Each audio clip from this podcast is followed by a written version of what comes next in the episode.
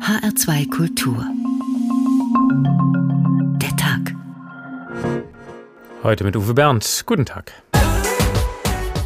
Es ist eine super Stadt. Alles ist toll. Die Infrastruktur, man ist überall und doch gleich wieder draußen im Grünen. Das Gefühl, in einer Weltstadt zu sein, ohne dass sie zu groß ist. Mein Zuhause, meine City, mein Blog. In meiner City gibt es Turn-up jede Nacht in meiner City. Aus meiner Sicht ist Frankfurt lebenswert. Hier auf Main rudern. Wir haben die Parks, wir haben einfach eine Multikulti-Gesellschaft hier. Frankfurt, ja du bist meine Stadt. Frankfurt, ich hab dich lang nicht satt. Man hat den Flughafen in der Nähe, den Taunus und kommt einfach von Frankfurt aus überall schnell hin. Ich finde Frankfurt einfach großartig. Mein Zuhause, meine City, mein Blog. In meiner City. Wien hat ein ganz hohes Maß an Alltagskultur und es ist eine funktionierende Stadt. Es ist die Vielfalt, ja. Es ist alles auf einem Platz. Ja, alles, Kultur etc. so ist da. Ja, es ist immer was los hier. Das Lebensgefühl, das hier herrscht, ganz eigen, so wie in keiner anderen Stadt, die ich kenne. Wien, Wien, nur du allein soll stets die Stadt meine Träume sein. So wie in Berlin die Berliner immer erstmal unfreundlich sein müssen, um dann irgendwann einmal das Herz einem zu öffnen. Da sind sie die Wiener nicht ganz unähnlich. Aber irgendwann kommt man relativ schnell in eine Situation, wo man merkt, sie sind doch gerne hier und gehen auch nie mehr weg hier.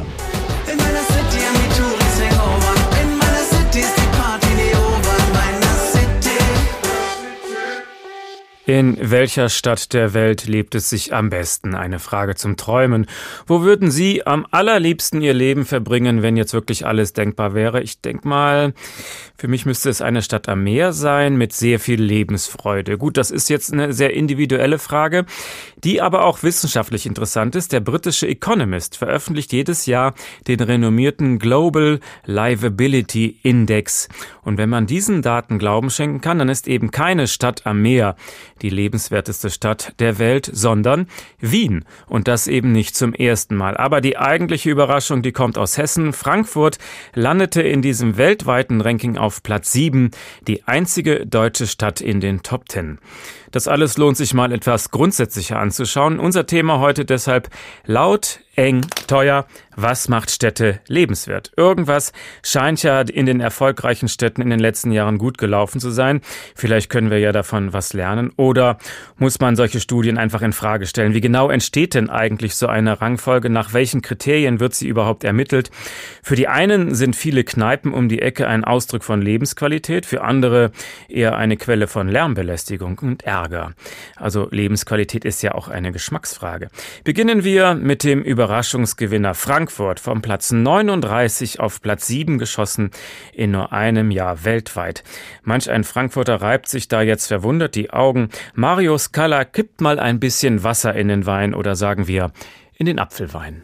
Der Name jedenfalls ist gut gewählt.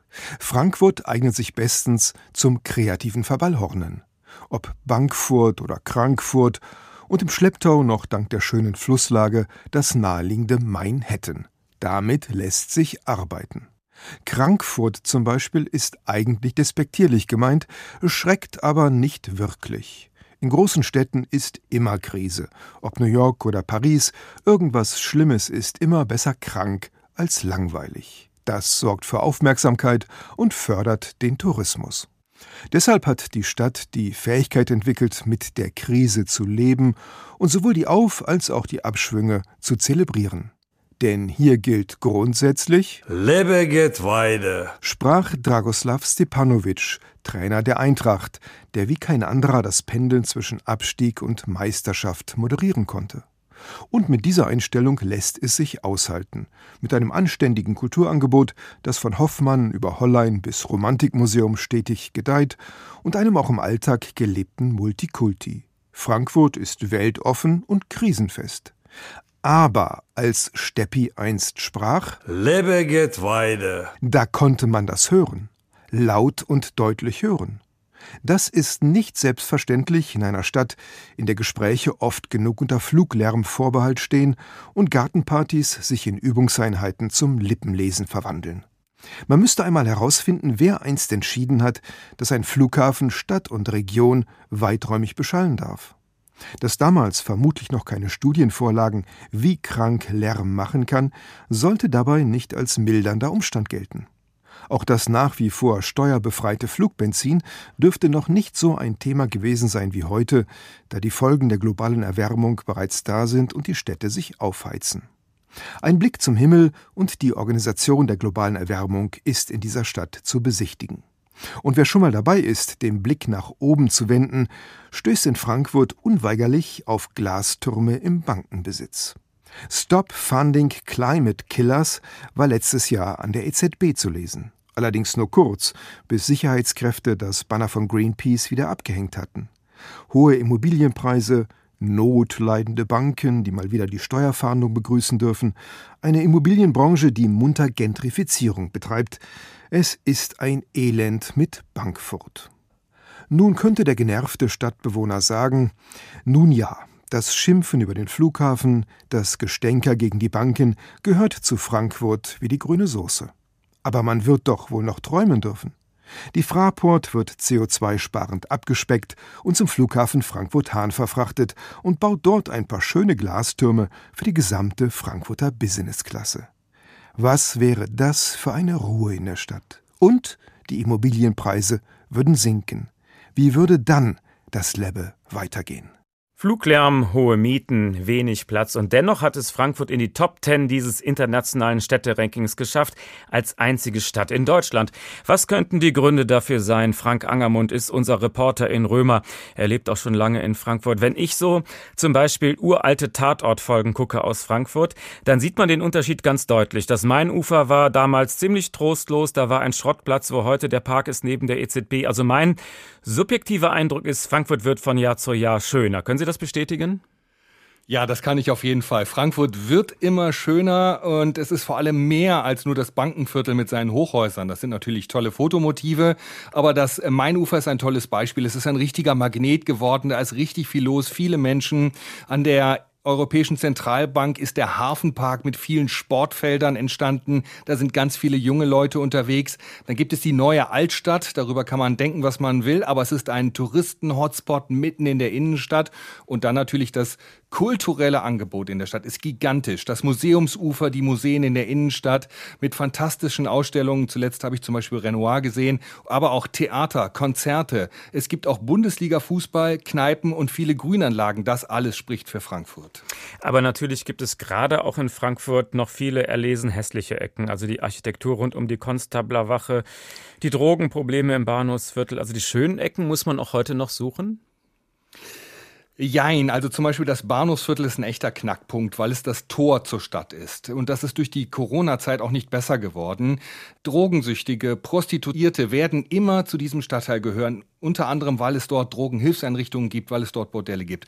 Aber diese Seite der Stadt ist während der Corona-Zeit einfach sichtbarer geworden und dadurch ist ein Unsicherheitsgefühl entstanden, ein subjektives Unsicherheitsgefühl. Ich gehe zum Beispiel nicht so gerne ins Bahnhofsviertel. Andere wiederum lieben gerade diesen Widerspruch zwischen dem verrufenen Frankfurt und der reichen Stadt Frankfurt. Deswegen ist es schwer zu sagen, das ist nur schlecht, für andere ist es ganz toll. Mhm. Nun ist Frankfurt von Platz 39 auf Platz 7 geschossen. Nehmen wir mal diese Stadt als Beispiel. Was für Fortschritte sehen Sie in dieser Stadt? Ja, ich habe zuletzt eine Städteplanerin aus der Schweiz kennengelernt, die hatte sich hier umgesehen in Frankfurt und sie sagt, Frankfurt hat das umgesetzt, was zum Beispiel Basel mit dem Rheinufer noch überhaupt nicht geschafft hat. Also dieses Ufer äh, für Menschen zu öffnen, die Leute dorthin zu locken. Dann wird Frankfurt immer mehr zur Fahrradstadt. Es gibt ein Radwegenetz, es gibt immer neue Radstraßen und das Leben in Frankfurt findet draußen statt. Die äh, Stadtverwaltung hat dafür gesorgt, dass Gastronomen den Bereich vor ihrem Lokal als Außenbereich nutzen dürfen dürfen. Und ich spüre dann so eine Art südliches Lebensgefühl. Und ganz wichtig ist natürlich, dass Frankfurt viele gut bezahlte Arbeitsplätze bietet. Die Menschen haben zum Teil viel Geld, nicht alle, aber ein Teil. Und die Stadt nimmt viele Steuern ein und kann dadurch auch viel umsetzen, städteplanerisch. Etwas geschluckt habe ich, als ich dieses Kriterium sah. Ein Kriterium im Ranking ist auch, wie weit die Korruption in der Stadt verbreitet ist. ja, also äh, möchte ich gar nicht so sehr darauf eingehen. Ich Aha. kann nur sagen, also in den wunderschönen gläsernen Türmen der Deutschen Bank gab es in den letzten Jahren ja hin und wieder mal Besuch von der Staatsanwaltschaft.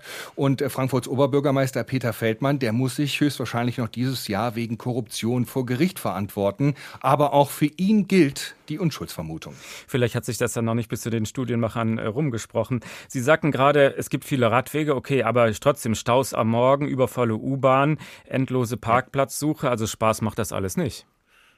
Ja, also ich nutze ja zum Beispiel den Nahverkehr jeden Tag und ich persönlich finde ihn super, auch wenn die U-Bahn mal voll ist. Wenn man sich auskennt, ist man in Frankfurt ruckzuck von A nach B gekommen. Frankfurt ist ja auch ein Verkehrsknotenpunkt, ein europäischer Verkehrsknotenpunkt mit einem gigantischen Hauptbahnhof. Da laufen täglich 450.000 Menschen durch. Und dieser Knoten, das soll ja verbessert werden. Also vor dem Hauptbahnhof das Schienennetz, das soll ausgeweitet werden, um Verspätungen zu minimieren, deutschlandweit. Dann wird eine Bahnstrecke gebaut, die nennt sich Regionaltangente West, um diesen Hauptbahnhof zu entlasten, damit die Bahnen nicht mehr über den Hauptbahnhof fahren müssen.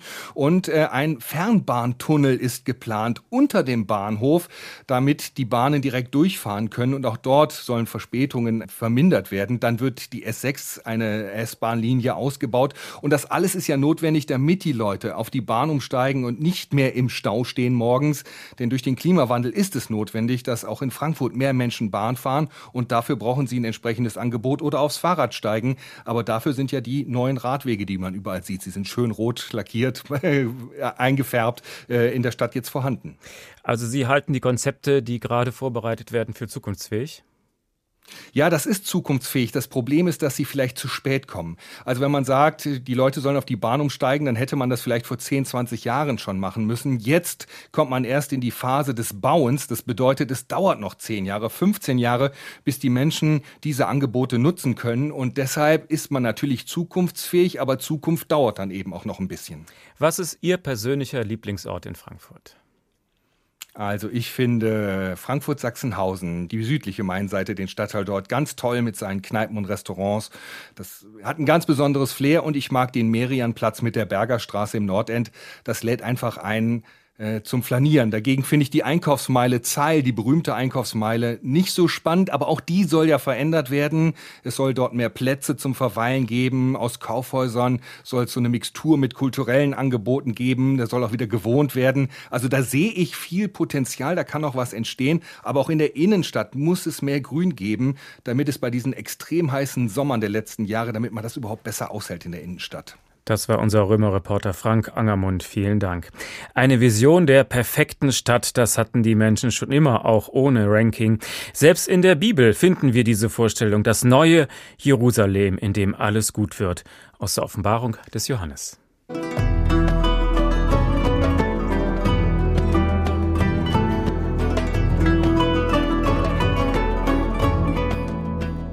Und ich sah einen neuen Himmel und eine neue Erde, denn der erste Himmel und die erste Erde sind vergangen, und das Meer ist nicht mehr.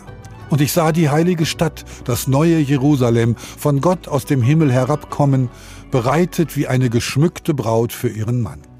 Und ich höre eine große Stimme von dem Thron her, die sprach, siehe da, die Hütte Gottes bei den Menschen. Und er wird bei ihnen wohnen, und sie werden seine Völker sein, und er selbst, Gott mit ihnen, wird ihr Gott sein und Gott wird abwischen alle Tränen von ihren Augen, und der Tod wird nicht mehr sein, noch Leid, noch Geschrei, noch Schmerz wird mehr sein, denn das Erste ist vergangen.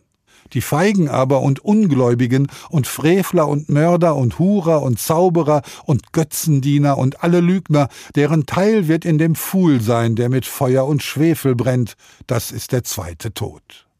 Und es kam zu mir einer von den sieben Engeln, die die sieben Schalen hatten gefüllt mit den letzten sieben Plagen, und redete mit mir und sprach, Komm, ich will dir die Braut zeigen, die Frau des Lammes. Und er führte mich hin im Geist auf einen großen und hohen Berg und zeigte mir die heilige Stadt Jerusalem herniederkommen aus dem Himmel von Gott.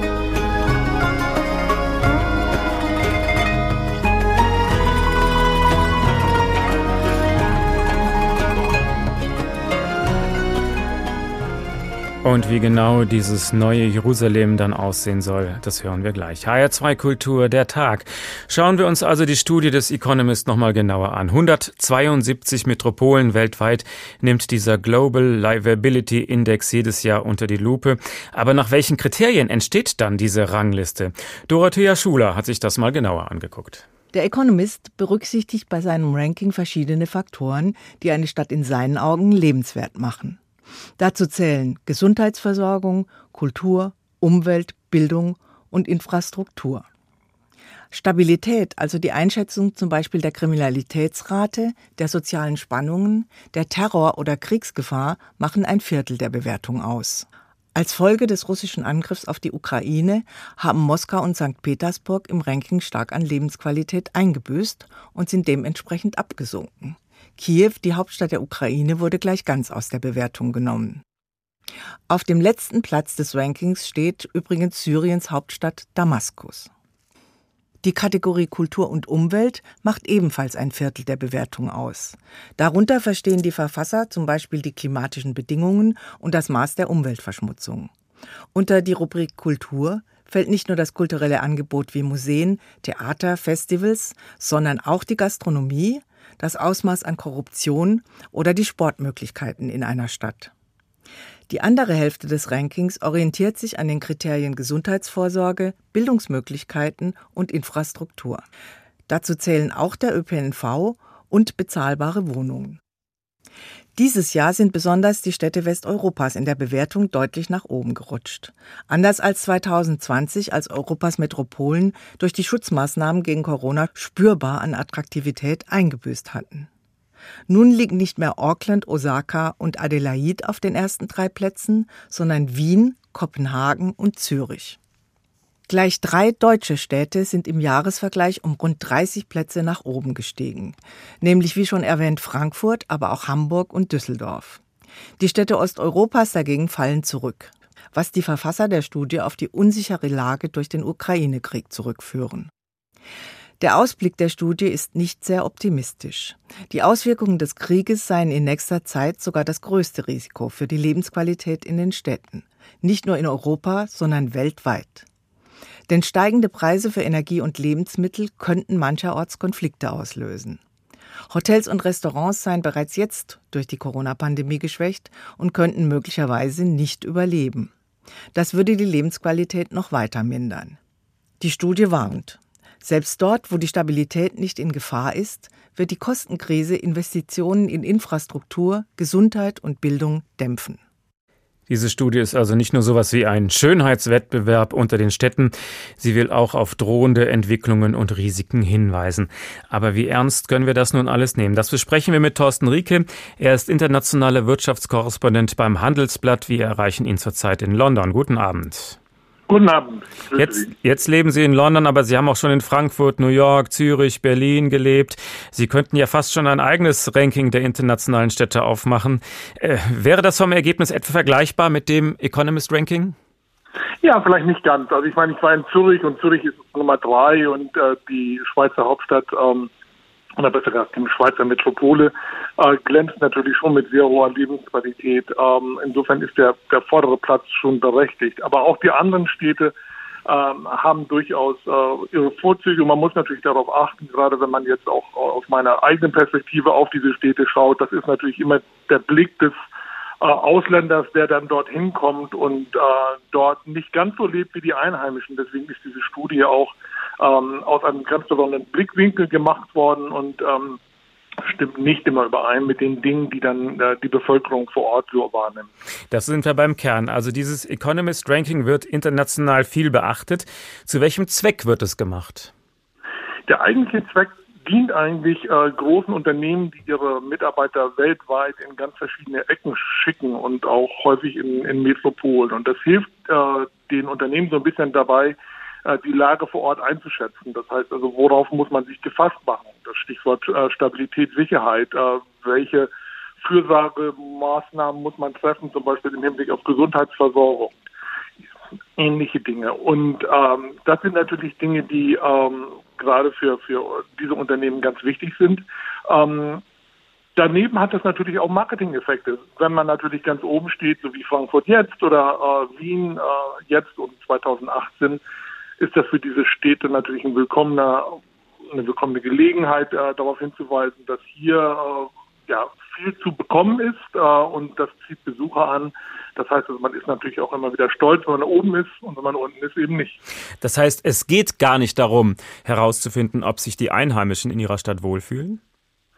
Nicht in erster Linie. Es geht in erster Linie wirklich äh, darum, den Blick von außen auf diese Städte zu haben. Und äh, so wird diese Studie ja auch vermarktet. Sie wendet sich explizit an Unternehmen, an große ähm, Organisationen, die international aufgestellt sind und die wissen wollen, worauf lassen die uns da eigentlich ein, die also diese Fürsorgepflicht gegenüber den Mitarbeitern haben. Ähm, es dient weniger dazu, jetzt wirklich äh, aus der Perspektive des Einheimischen zu sagen, okay, bin ich hier eigentlich äh, mit den Dingen zufrieden und happy, glücklich, äh, die ich hier vor Ort vorfinde. Das, das Leben, also die Verhaltensweisen äh, der Menschen, ob sie nun dort vor Ort sind, local, also aufgestellt sind, ähm, oder ob sie von außen kommen, dort für drei oder vier oder fünf Jahre leben oder auch etwas länger, ist eben sehr unterschiedlich. Wie erheben die Ihre Daten? Ist das alles sauber und seriös gemacht? Das kann man schon sagen. Also es gibt natürlich eine, äh, einen großen Bereich der Rohdaten, die öffentlich verfügbar sind. Äh, daraus bedient sich auch der Economist äh, mit seiner äh, speziellen Einheit, die das macht. Und dann gibt es sogenannte Inhouse-Experten und dann wird schon etwas undurchsichtiger, intransparenter, weil man nicht genau weiß, okay, wie gut sind diese Inhouse-Experten eigentlich wirklich, also Leute, die äh, intimes Wissen haben, vor Ort in diesen Städten leben. Ähm, das ist nicht immer repräsentativ und sorgt dann auch für Kritik von denen, häufig von den Städten, die eben weniger gut abschneiden. Ach was, ja. Ähm, und äh, darüber kann man sich dann nicht wundern, weil das geht dann manchmal hoch und runter.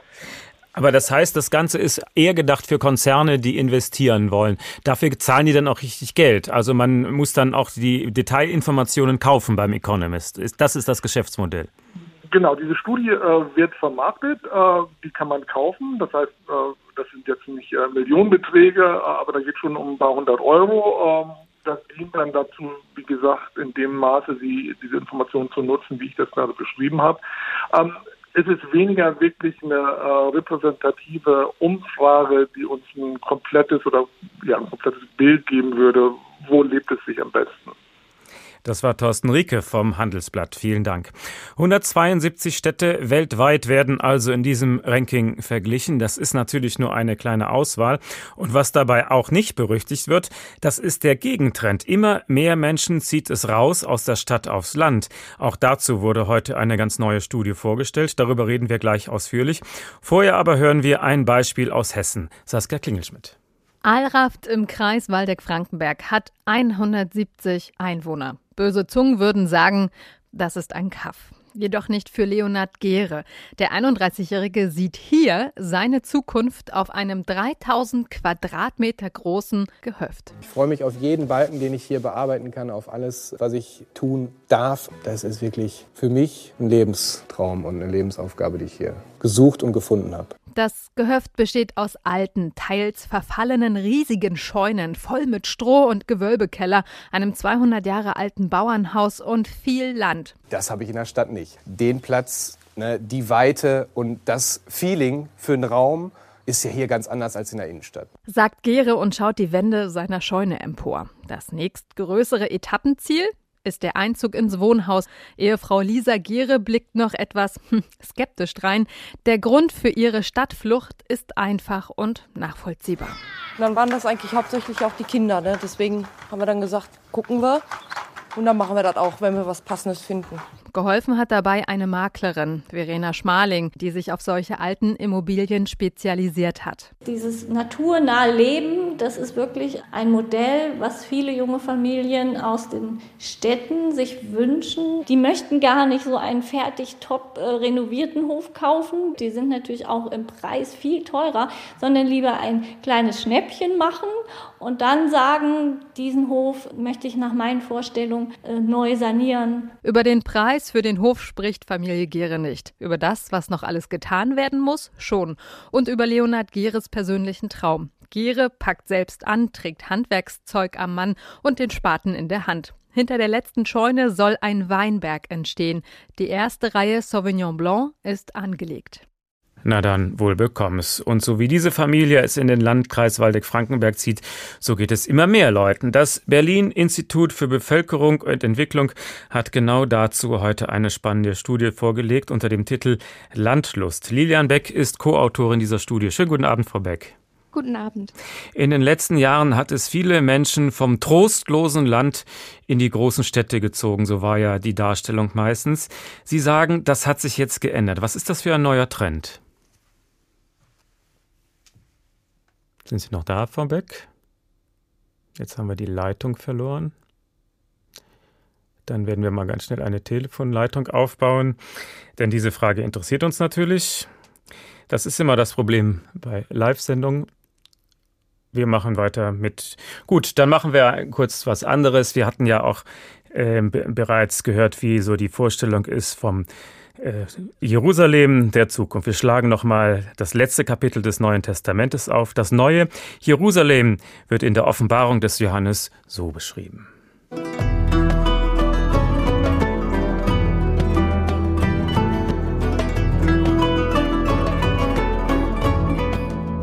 Die heilige Stadt hatte die Herrlichkeit Gottes. Ihr Leuchten war gleich dem alleredelsten Stein, einem Jaspis klar wie Kristall. Sie hatte eine große und hohe Mauer und hatte zwölf Tore und auf den Toren zwölf Engel und Namen darauf geschrieben, nämlich die Namen der zwölf Stämme der Israeliten. Von Osten drei Tore, von Norden drei Tore, von Süden drei Tore, von Westen drei Tore. Und die Mauer der Stadt hatte zwölf Grundsteine und auf ihnen die zwölf Namen der zwölf Apostel des Lammes. Und der mit mir redete, hatte einen Messstab, ein goldenes Rohr, um die Stadt zu messen und ihre Tore und ihre Mauer. Und die Stadt ist viereckig angelegt, und ihre Länge ist so groß wie die Breite, und er maß die Stadt mit dem Rohr zwölftausend Stadien. Die Länge und die Breite und die Höhe der Stadt sind gleich. Und er maß ihre Mauer 144 Ellen nach Menschenmaß, das der Engel gebrauchte. Und der Kern der Mauer war aus Jaspis und die Stadt aus reinem Gold gleich reinem Glas. Die Grundsteine der Mauer um die Stadt waren geschmückt mit allerlei Edelsteinen. Der erste Grundstein war ein Jaspis, der zweite ein Saphir, der dritte ein Chalcedon, der vierte ein Smaragd. Der fünfte ein Sardonyx, der sechste ein Sarder, der siebte ein Chrysolit, der achte ein Beryl, der neunte ein Topaz, der zehnte ein Chrysopras, der elfte ein Hyazinth, der zwölfte ein Amethyst.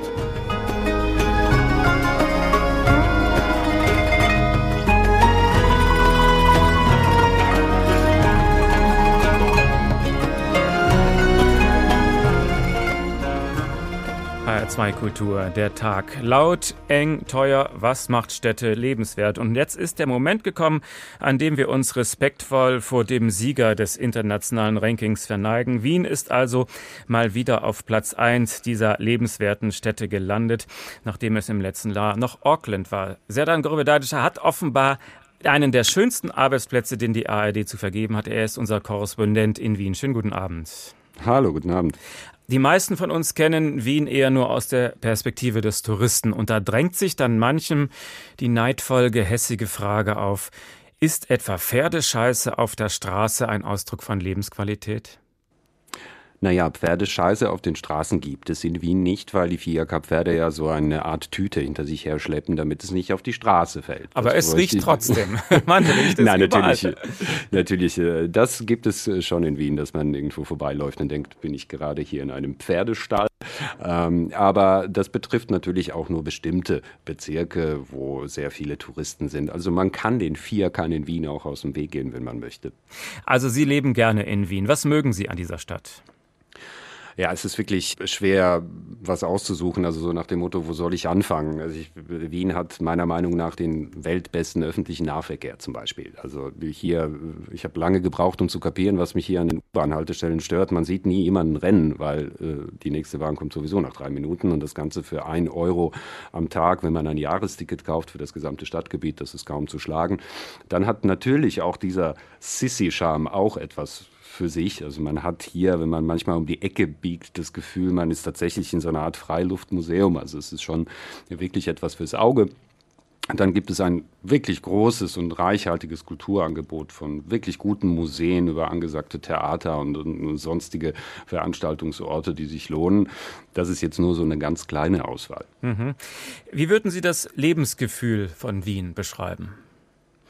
Naja, Wien ist eine sehr internationale Stadt. Ähm, das fällt hier sehr auf. Also es gibt Menschen aus allen Ecken, sehr viele aus vom sogenannten Westbalkan. Man hört es so richtig. Das macht einen sehr schönen Flair aus, auch immer sozusagen gepackt in diese imperiale Kulisse. Also das ist äh, eine sehr interessante Mischung. Äh, Wien hat außerdem ja auch den Ruf, dass die Leute hier so ein bisschen grantig sind, was sehr lustig sein kann. Also ich weiß nicht, in welcher Stadt der Welt, wenn sie denn mal wieder gewählt wird, zur lebenswertesten Stadt der Welt, Leute twittern, und das ist jetzt wirklich passiert in den letzten Tagen, ich lasse mir meine Stadt nicht von irgendeinem so Blatthall schön reden. Also auch das hat natürlich, äh, hat natürlich seinen Charme. Ist es in Frankfurt nicht anders? Anders, ja. Lebensqualität besteht ja auch aus vielen sozialen Faktoren, auch die wurden gemessen. Wien hat zum Beispiel deutlich mehr Sozialwohnungen als die meisten deutschen Städte. Ist also dort dann die Verdrängung der Alteingesessenen weniger schlimm als bei uns? Ja, Wien hat tatsächlich mit dieser sogenannten Gentrifizierung ein deutlich, deutlich geringeres Problem als andere Städte. Das ist jetzt ein Thema für sich. Ähm, so Menschen, die sich damit beschäftigen, führen das darauf zurück, dass die Mischung das ist, was es ausmacht. Also hier gibt es sehr wohl auch ganz privatwirtschaftlich finanzierte Gebäude, aber es gibt auch die sogenannten Gemeindebauten. Das sind, so heißen hier Sozialwohnungen oder äh, Genossenschaftswohnungen oder Altbauten mit einer Mietpreisbremse. Also sozusagen, es kann vieles nebeneinander bestehen. Und ich würde jetzt nicht behaupten, dass Wien objektiv betrachtet günstig zum Wohnen ist, aber natürlich im Vergleich mit anderen europäischen Hauptstädten, die attraktiv sind, wo es viele internationale Organisationen mit Hauptsitz gibt, ist Wien dann natürlich nicht so teuer und einer der Gründe dafür ist der soziale Wohnungsbau, der hier allerdings tatsächlich eine über 100-jährige äh, Tradition hat. Was könnten andere Städte noch lernen von Wien? Wien ähm, hat auf mich jetzt in den fünf Jahren, in denen ich hier bin, den Eindruck gemacht, sehr gut verwaltet zu sein. Also hier funktionieren Dinge manchmal einfach runder und besser. Ein sehr aktuelles Beispiel hatten wir zu Corona-Zeiten, als es äh, darum ging, wie man sich PCR testen kann. Wien hat halt hier ein System äh, sehr schnell auf die Beine gestellt, wo man in Supermärkten, und zwar in allen Supermärkten, ähm, kostenlos PCR-Tests bekommen konnte, die dann zu Hause machen und dann wieder im Supermarkt abgeben. Das war super unkompliziert. Und das sind so Kleinigkeiten, äh, die Wien, finde ich, ganz gut macht.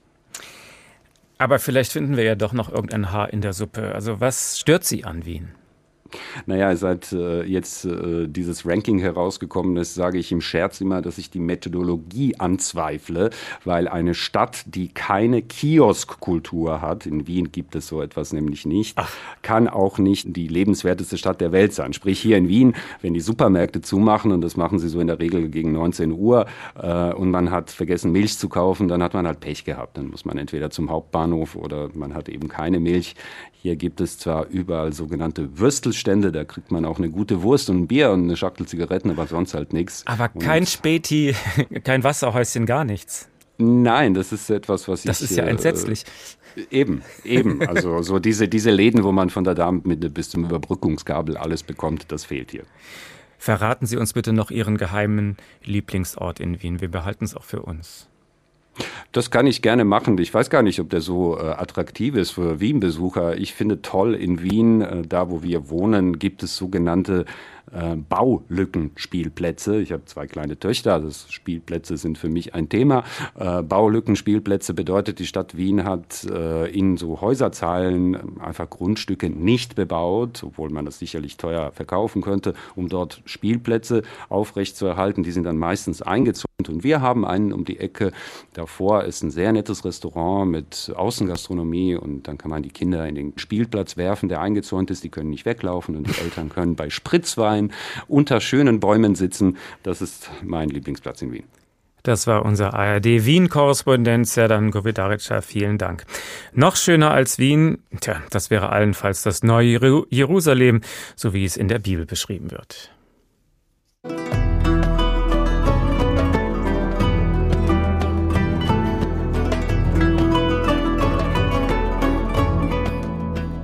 Und die zwölf Tore waren zwölf Perlen, ein jedes Tor war aus einer einzigen Perle, und die Straße der Stadt war aus reinem Gold wie durchscheinendes Glas. Und ich sah keinen Tempel darin, denn der Herr, der allmächtige Gott, ist ihr Tempel, er und das Lamm. Und die Stadt bedarf keiner Sonne noch des Mondes, dass sie ihr scheinen, denn die Herrlichkeit Gottes erleuchtet sie, und ihre Leuchte ist das Lamm. Und die Völker werden wandeln in ihrem Licht, und die Könige auf Erden werden ihre Herrlichkeit in sie bringen. Und ihre Tore werden nicht verschlossen am Tag, denn da wird keine Nacht sein. Und man wird die Herrlichkeit und die Ehre der Völker in sie bringen, und nichts Unreines wird hineinkommen, und keiner, der Gräuel tut und Lüge, sondern die geschrieben sind in dem Lebensbuch des Lammes.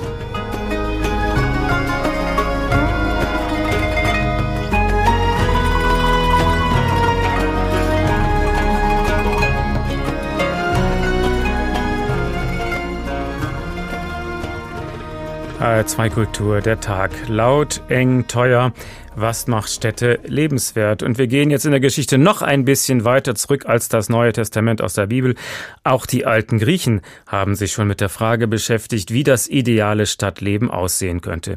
Kallipolis lautet das Schlüsselwort. Thorsten Schweinheit erläutert uns die Gedanken des alten Platon. Obwohl in der griechischen Antike die meisten Menschen auf dem Land lebten, war die Stadt prägend für diese Epoche die Polis, der griechische Stadtstaat. Eine Polis wurde in der Regel demokratisch regiert, zumindest galt das als erstrebenswert, und die Regierung rekrutierte sich aus den männlichen, freien Bürgern. Die Polis verfügte über eigene Feste und Heiligtümer sowie über ein eigenes Heer, um ihre Unabhängigkeit nach außen zu verteidigen. Wie sah nun aber die ideale Polis, der ideale Staat aus? Für den Philosophen Platon stand fest, in einem idealen Staatswesen muss vor allem eine perfekte Ordnung herrschen, genau wie erst in einer wahrhaft aufgeräumten Seele vollkommene Harmonie möglich wird. Eine solche Ordnung entwarf Platon in einem seiner berühmtesten Dialoge, der Politeia. Er erfand dafür den fiktiven Stadtstaat Kallipolis. In Kallipolis herrscht eine strenge Hierarchie, die alle, und zwar wirklich alle Lebensbereiche bestimmt. Jeder Bürger hat seinen festen, fast unveränderlichen Platz. An der Spitze steht der Adel des Geistes. Mit anderen Worten, Kallipolis wird von Philosophen regiert. Diese geistige Elite ist speziell ausgebildet und ausschließlich der Idee des Guten verpflichtet. Jegliche niederen Triebe haben die Philosophenherrscher längst gebändigt. Sie sind quasi nur noch erfüllt von der allerbesten Gesinnung. Denn die Gesinnung bildet die Grundlage von Kallipolis. Sie zählt mehr als Gesetze und Vorschriften. Überwacht wird die Gesinnung jedes Bürgers durch die Kaste der Wächter, eine Art Gesinnungspolizei. Das einfache Volk soll in erster Linie fleißig arbeiten und wird mit besten philosophischen Absichten von den Wächtern überwacht und von den Philosophenherrschern gelenkt. Diese Lenkung geht so weit, dass in Kallipolis die Kontrolle über das Privatleben komplett dem Staat zufällt. Der Staat übernimmt die Erziehung der Kinder, es findet eine Art Geburtenkontrolle statt, behinderte Kinder werden ausgesetzt. Persönliches Eigentum ist ebenso verboten wie Zinsgeschäfte. Zwar sind Frauen in Kallipolis prinzipiell den Männern gleichgestellt, doch gilt das nur für die höhere Kaste der Wächter. Für seine Zeitgenossen war Platons Philosophenstaat deutlich zu streng und abgehoben. Deshalb entwarf Platon später eine weitere utopische Polis namens Magnesia. Seiner Meinung nach nur der zweitbeste Staat, aber immerhin praktisch umsetzbar. In Magnesia spielen neben der Gesinnung auch politische Gesetze eine größere Rolle. Eltern dürfen ihre Kinder zumindest im Kleinkindalter selbst erziehen und es gibt sogar ein Recht auf ein bisschen Privateigentum. Allerdings darf niemand viel mehr besitzen als der andere. Auch Aristoteles hat sich eine ideale Polis ausgemalt. Anders als in Platons Kallipolis ist Privateigentum hier nicht verboten, denn Eigentum und Geld machen frei und unabhängig. Das Zusammenleben wird nicht primär durch Gesetze geregelt, sondern durch die Bande der Freundschaft zwischen den möglichst tugendhaften Polisbewohnern. Aristoteles wählt für sein Staatswesen prinzipiell die Demokratie, doch an der Spitze sollte auch bei ihm eine moralisch überlegene Geistesaristokratie stehen. Frauen und Sklaven bleibt in dieser Polis der Weg in die höheren Schichten verwehrt, denn sie hält Aristoteles für generell nicht tugendfähig. Und von der hohen Philosophie kommen wir jetzt zurück ins wahre Leben. Es ist uns tatsächlich noch gelungen, eine Telefonleitung nach Berlin aufzubauen. So viel zum Thema Infrastruktur in unserer Hauptstadt. Schönen guten Abend, Lilian Beck. Grüße Sie. Guten Abend. Also, ja, ich, kein Problem. Also ich wiederhole nochmal, Sie sind vom Berlin Institut für Bevölkerung mhm. und Entwicklung und haben heute eine Studie vorgestellt mit dem Titel Landlust. Sie sagen, genau. da hat sich was geändert. Früher sind die Leute von dem Land in die Stadt gezogen und angeblich, also was heißt angeblich, Sie haben herausgefunden, das ändert sich. Was ist das für ein neuer Trend? Genau, wir haben uns das Wanderungsverhalten seit 2008 mal genauer angeschaut, denn schon seit längerer Zeit wird ja gemunkelt, dass die neue Landlust da ist. Äh, Zeitungen titeln unterschiedlich, die Leute ziehen wieder aufs Land und wir haben uns mal angeguckt, sehen wir das denn wirklich auch in den tatsächlichen Wanderungsdaten? Und die Daten belegen, ja, es gibt eine neue Landlust. Mehr Menschen ziehen aufs Land als noch im Zeitraum zwischen 2008 und 2010. Und die ziehen dann nur raus in den Speckgürtel oder auch wirklich ganz weit aufs Land, wo nicht mehr viel Infrastruktur zu finden ist?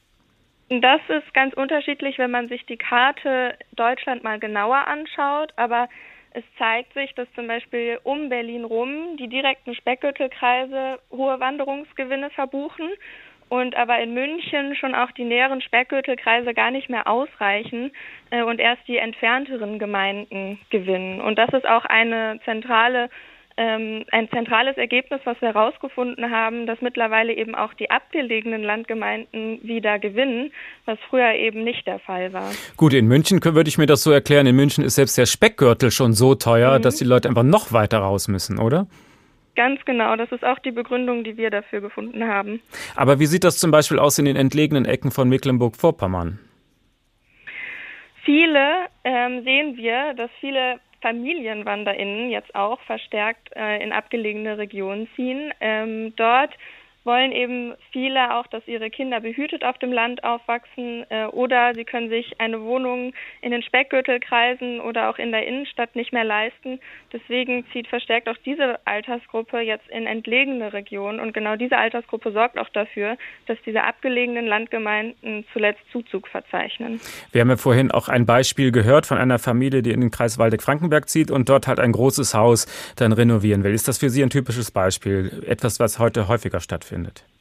Ja, das, äh, wir haben herausgefunden, dass diese Altersgruppe eben am landlustigsten ist. Insofern ist das schon ein sehr typisches Beispiel, was Sie da rausgegriffen haben. Es sind aber auch nicht die einzigen, die diese Landlust jetzt befeuern. Also neben den FamilienwanderInnen gibt es jetzt auch die BerufswanderInnen, die in meinem Alter sind, zwischen 25 und 29 Jahren, die nach Abschluss des Studiums oder der Ausbildung äh, jetzt auch verstärkt aufs Land ziehen. Dank äh, Homeoffice und auch der Digitalisierung ist es jetzt möglich, den Job in der Stadt zu haben und auf dem Land zu leben. Das heißt, anders als vor zehn Jahren zieht auch diese Altersgruppe inzwischen häufiger aufs Land und befeuert die neue Landlust.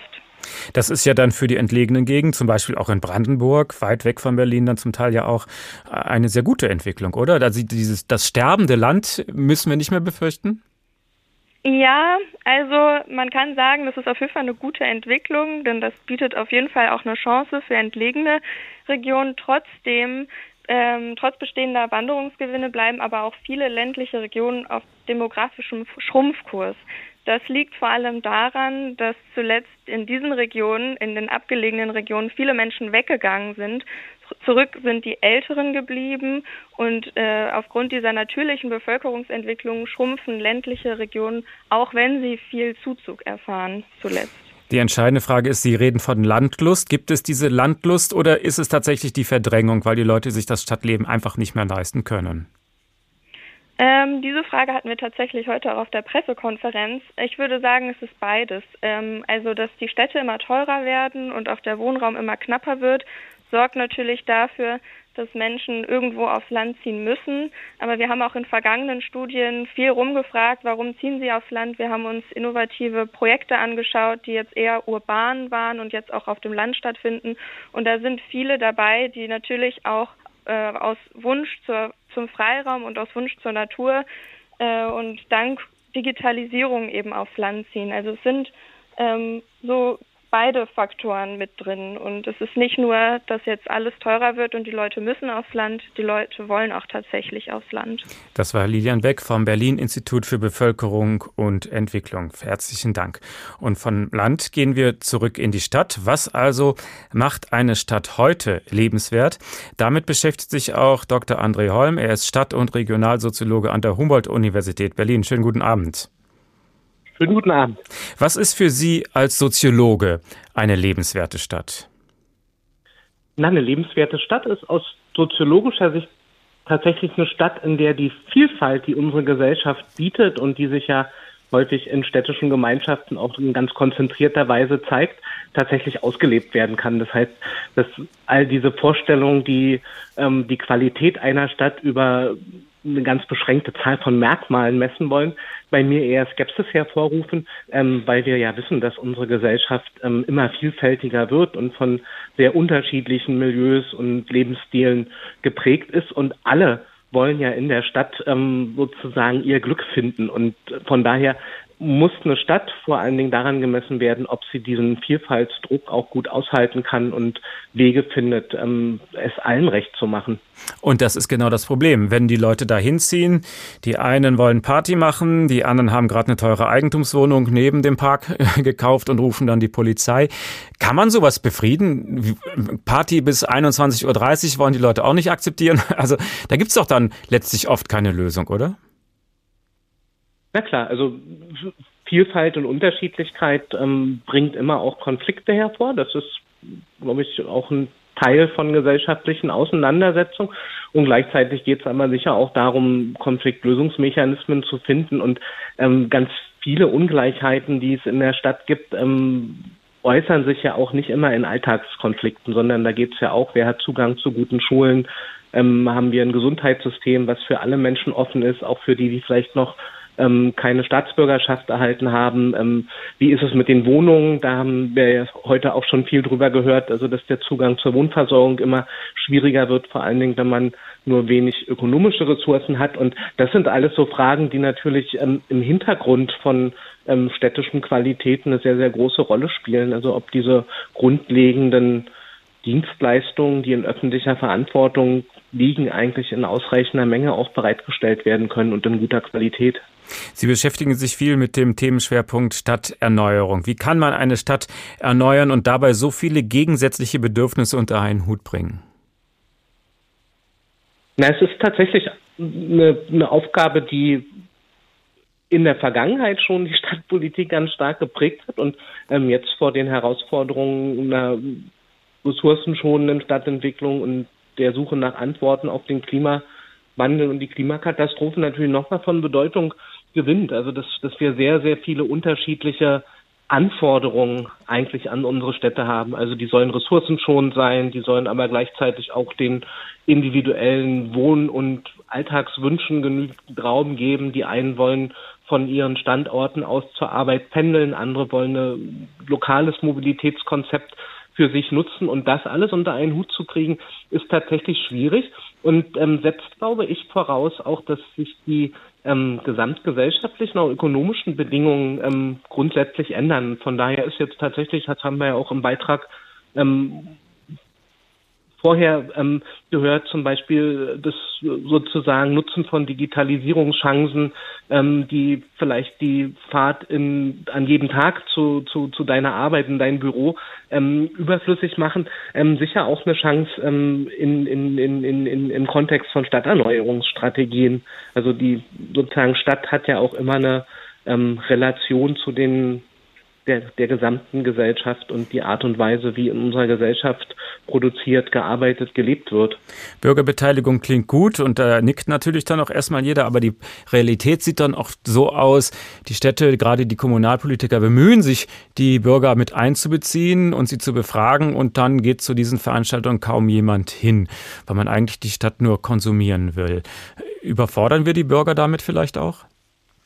Naja, wir sind, glaube ich, in solchen Urteilen immer sehr schnell bei der sozusagen Schelte der fehlenden Beteiligungslust. Also, und ich glaube, dass es tatsächlich viel auch daran liegt, dass ähm, es einen Beteiligungsfrust aus vergangenen Erfahrungen für, für viele gibt ähm, und dass es eben keine große Freude ist, ähm, an Projekten mitzuwirken und ähm, auch im besonderen Städtebaurecht ist dieser Mitwirkungsbegriff ganz zentral, wenn es um Beteiligung und Mitwirken bedeutet ja letztendlich, dass eigentlich der Plan schon feststeht und ähm, man jetzt noch ein bisschen entscheiden kann, ähm, weiß nicht, welche Farbe die Fassade bekommt oder wo eine Parkbank aufgestellt werden soll. Und ich glaube, dass ähm, die Städterinnen und Städter ähm, viel größere Beteiligungsansprüche eigentlich haben und sich auch häufiger beteiligen würden, wenn es die Chance gäbe, ähm, tatsächlich strukturell etwas auch durchzusetzen und nicht nur ähm, an der Oberfläche mitzuspielen. Und ähm, da sind wir aber in unseren Städten noch ganz weit von entfernt. Sind solche internationalen Städte-Rankings hilfreich, um den Blick zu werfen auf die Lebensqualität in den Städten? Na, hilfreich ist es ganz offensichtlich, weil wir ähm, reden jetzt hier schon eine ganze Stunde über dieses Thema aus Anlass von so einem Städteranking und ähm, vermutlich wird Frankfurt auch nicht die einzige Stadt sein, ähm, die, die sich zurzeit damit beschäftigt. Und was tatsächlich ganz angenehm ist, wenn man dieses Städteranking sich anschaut, dass es ähm, ja nicht nur um die typischen wirtschaftlichen und ökonomischen Merkmale gibt. Also da gibt es natürlich jede Menge von Rankings auch in der Global City Forschung, die ähm, Städte nach ihrem nach, nach, nach, nach ihrer Wirtschaftsmacht quasi ähm, in Rangfolgen setzen. Hier haben wir jetzt ein Ranking, was ähm, andere Merkmale der Lebensqualität, da geht es ja um Bildung, um Gesundheitswesen, um die Art und Weise, wie das Wohnen organisiert ist. Also da, da kommen eine ganze Reihe von neuen Facetten hinzu. Und auf der anderen Seite, ähm, ja, glaube ich, sind Städte auch so individuell und lokal spezifisch, ähm, dass natürlich schwerfällt, sich da ähm, über, über ein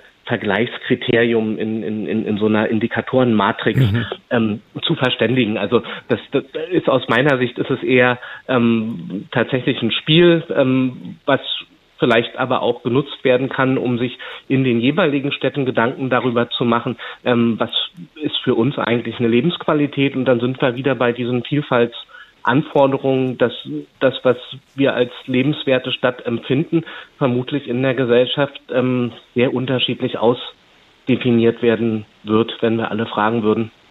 Welche Lehren können wir ziehen aus so einem Ranking? Na, aus dem Ranking kann man, glaube ich, gar nicht so viel ziehen. Also das, was, was jetzt in, in, in der aktuellen Fassung der lebenswerten Städte-Rankings ähm, deutlich wird, ist, dass ähm, viele Aspekte, ähm, die eigentlich in staatlicher und kommunaler Verantwortung liegen, ähm, offensichtlich den Ausschlag gegeben haben. Also wenn man sich die Beschreibung genauer ansieht, dann sieht man, dass, dass der Aufstieg der Städte viel damit zu tun hatte, ähm, dass in den Städten ein funktionierendes Gesundheitssystem gab, dass es ein Bildungsangebot für, für, für Kinder und Jugendliche gab, dass ähm, Wien seit vielen Jahren dort vorne ist als, als eine Stadt, in der es einen guten öffentlichen Nahverkehr und einen großen öffentlichen Wohnungsbausektor gibt. Also das, das ist, ist eine Tendenz, die, die wir in diesem Ranking schon seit einer großen, ähm, längeren Zeit beobachten, dass tatsächlich ähm, eigentlich Städte dort gut abschneiden, ähm, in denen die öffentliche Verantwortung zur Bereitstellung von Gütern und Dienstleistungen ähm, sehr ernst genommen wird und, und, und, und eben die, die, diese Tendenzen der fortlaufenden Privatisierung und Vermarktwirtschaftlichung ähm, nicht so stark durchgegriffen ist. Und ähm, Frankfurt kommt jetzt als eine eigentlich hochprivatisierte Stadt ähm, da quasi auf, auf, auf, auf Touren, ähm, weil sie auch davon profitiert, ähm, dass es halt ein sozusagen gut ausgebautes Gesundheits- und Bildungssystem in vielen deutschen Städten gibt. Das war Dr. André Holm, Stadt- und Regionalsoziologe an der Humboldt-Universität Berlin. Vielen Dank. Laut, eng, teuer, was macht Städte lebenswert? Also wir haben gelernt, das Städteranking des Economist will gar nicht irgendwie die Alteingesessenen befragen, sondern Investoren mit Fakten füttern. Gut dennoch zu wissen und es ist ein gutes Gefühl, wenn deutsche Städte wie Frankfurt oder Hamburg besser abschneiden. Was gute Lebensqualität für Einheimische bedeutet, ist wichtig zu debattieren. Das war unser kleiner Beitrag. Mein Name ist Uwe Bernd. Schönen Abend noch.